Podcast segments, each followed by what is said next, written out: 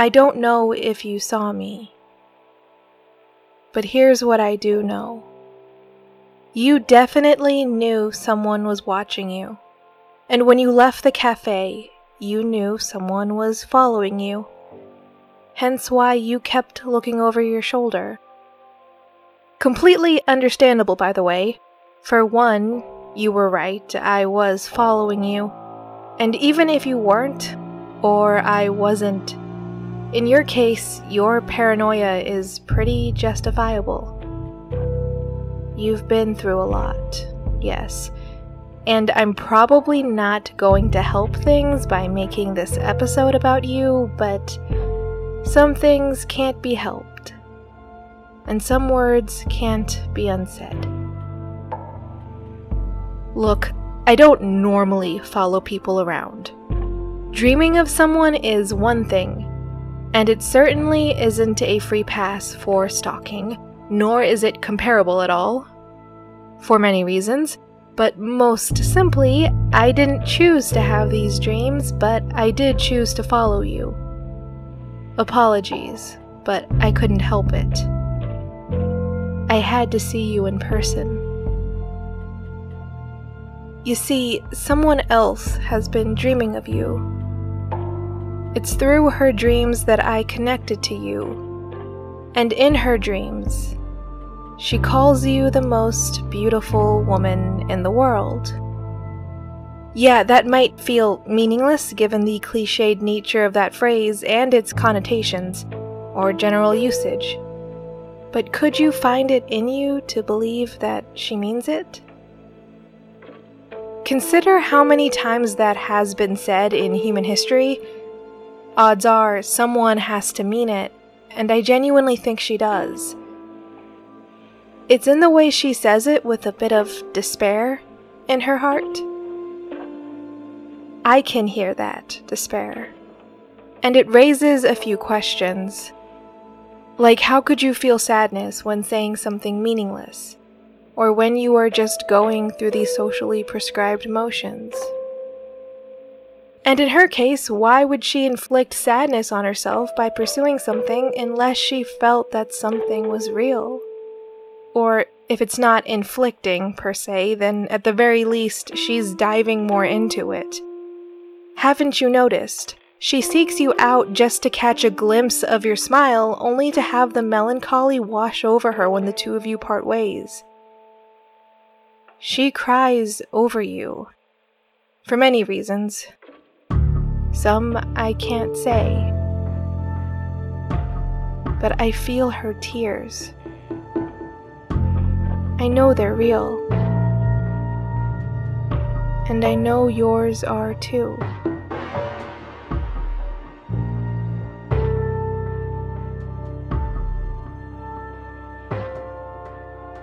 Take a deep breath. She's scared too. You're her first real love of any kind. I think a lot of people would be scared if they'd had the life you had. To that end, keeping this card close to your chest makes sense.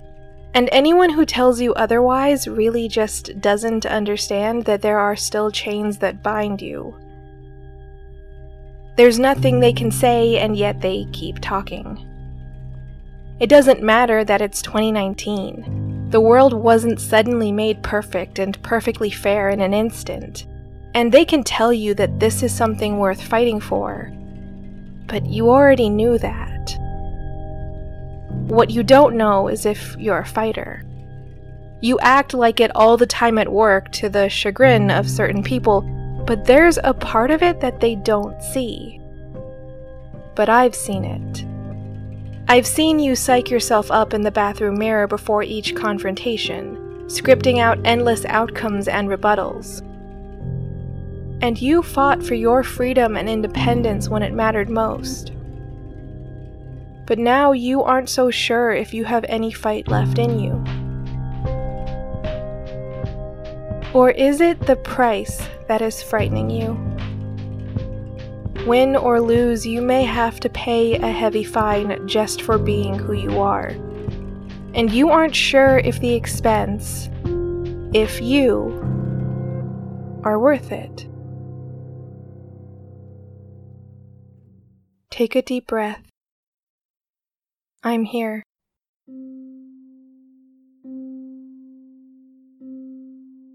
Crazy winter we had, right? With the whole polar vortex thing. Does it still scare you?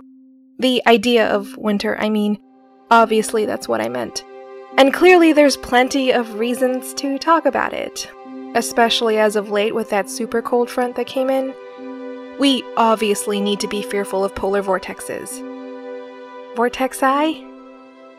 Regardless, they can be deadly, and they were for a few unfortunate souls. And those souls were far more experienced than you were. The dreams I had of you left me worried about how you would handle it, though I wasn't ready to reach out to you just yet. Do you remember your first winter here? When you pulled out all your winter gear in October and your coworkers raised concerned eyebrows when you remarked about how early winter had come. I thought it was cute. After all, no one could expect you to know better considering you were raised in a very warm climate and then moved to a very warm climate. And then you were here, confronting a phenomenon you had only heard about. And there are some things books can't prepare you for.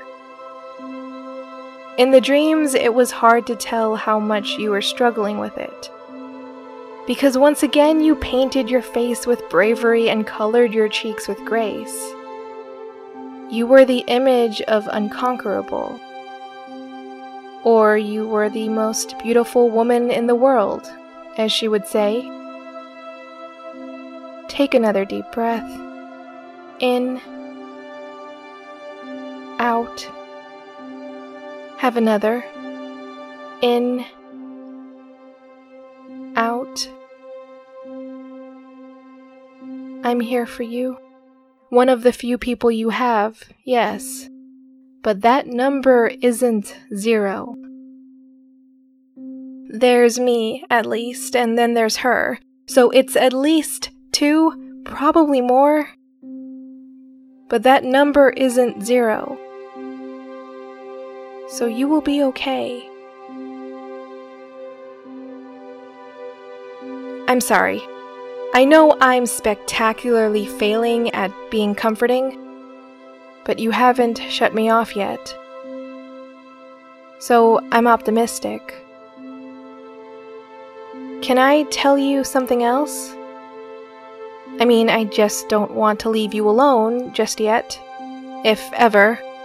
But ever isn't something I can do anything about.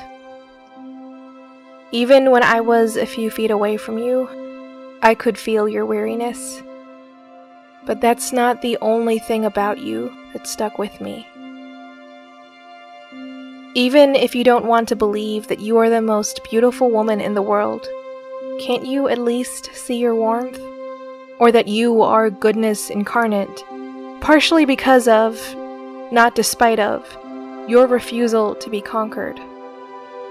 You see, your value was never based on utility. And even if it were, your smile did something impossible. It made her believe the world was a good place, not fallen, not decent, and not just with potential. No, it went beyond that. You genuinely convinced her that there was still goodness in a world she had assumed was forsaken by not just one, but many gods. And that's beautiful, isn't it? Isn't that the only form of beauty that should matter? You're the most beautiful woman in the world, she says to herself, and to me, her unwilling confidant. Are you listening?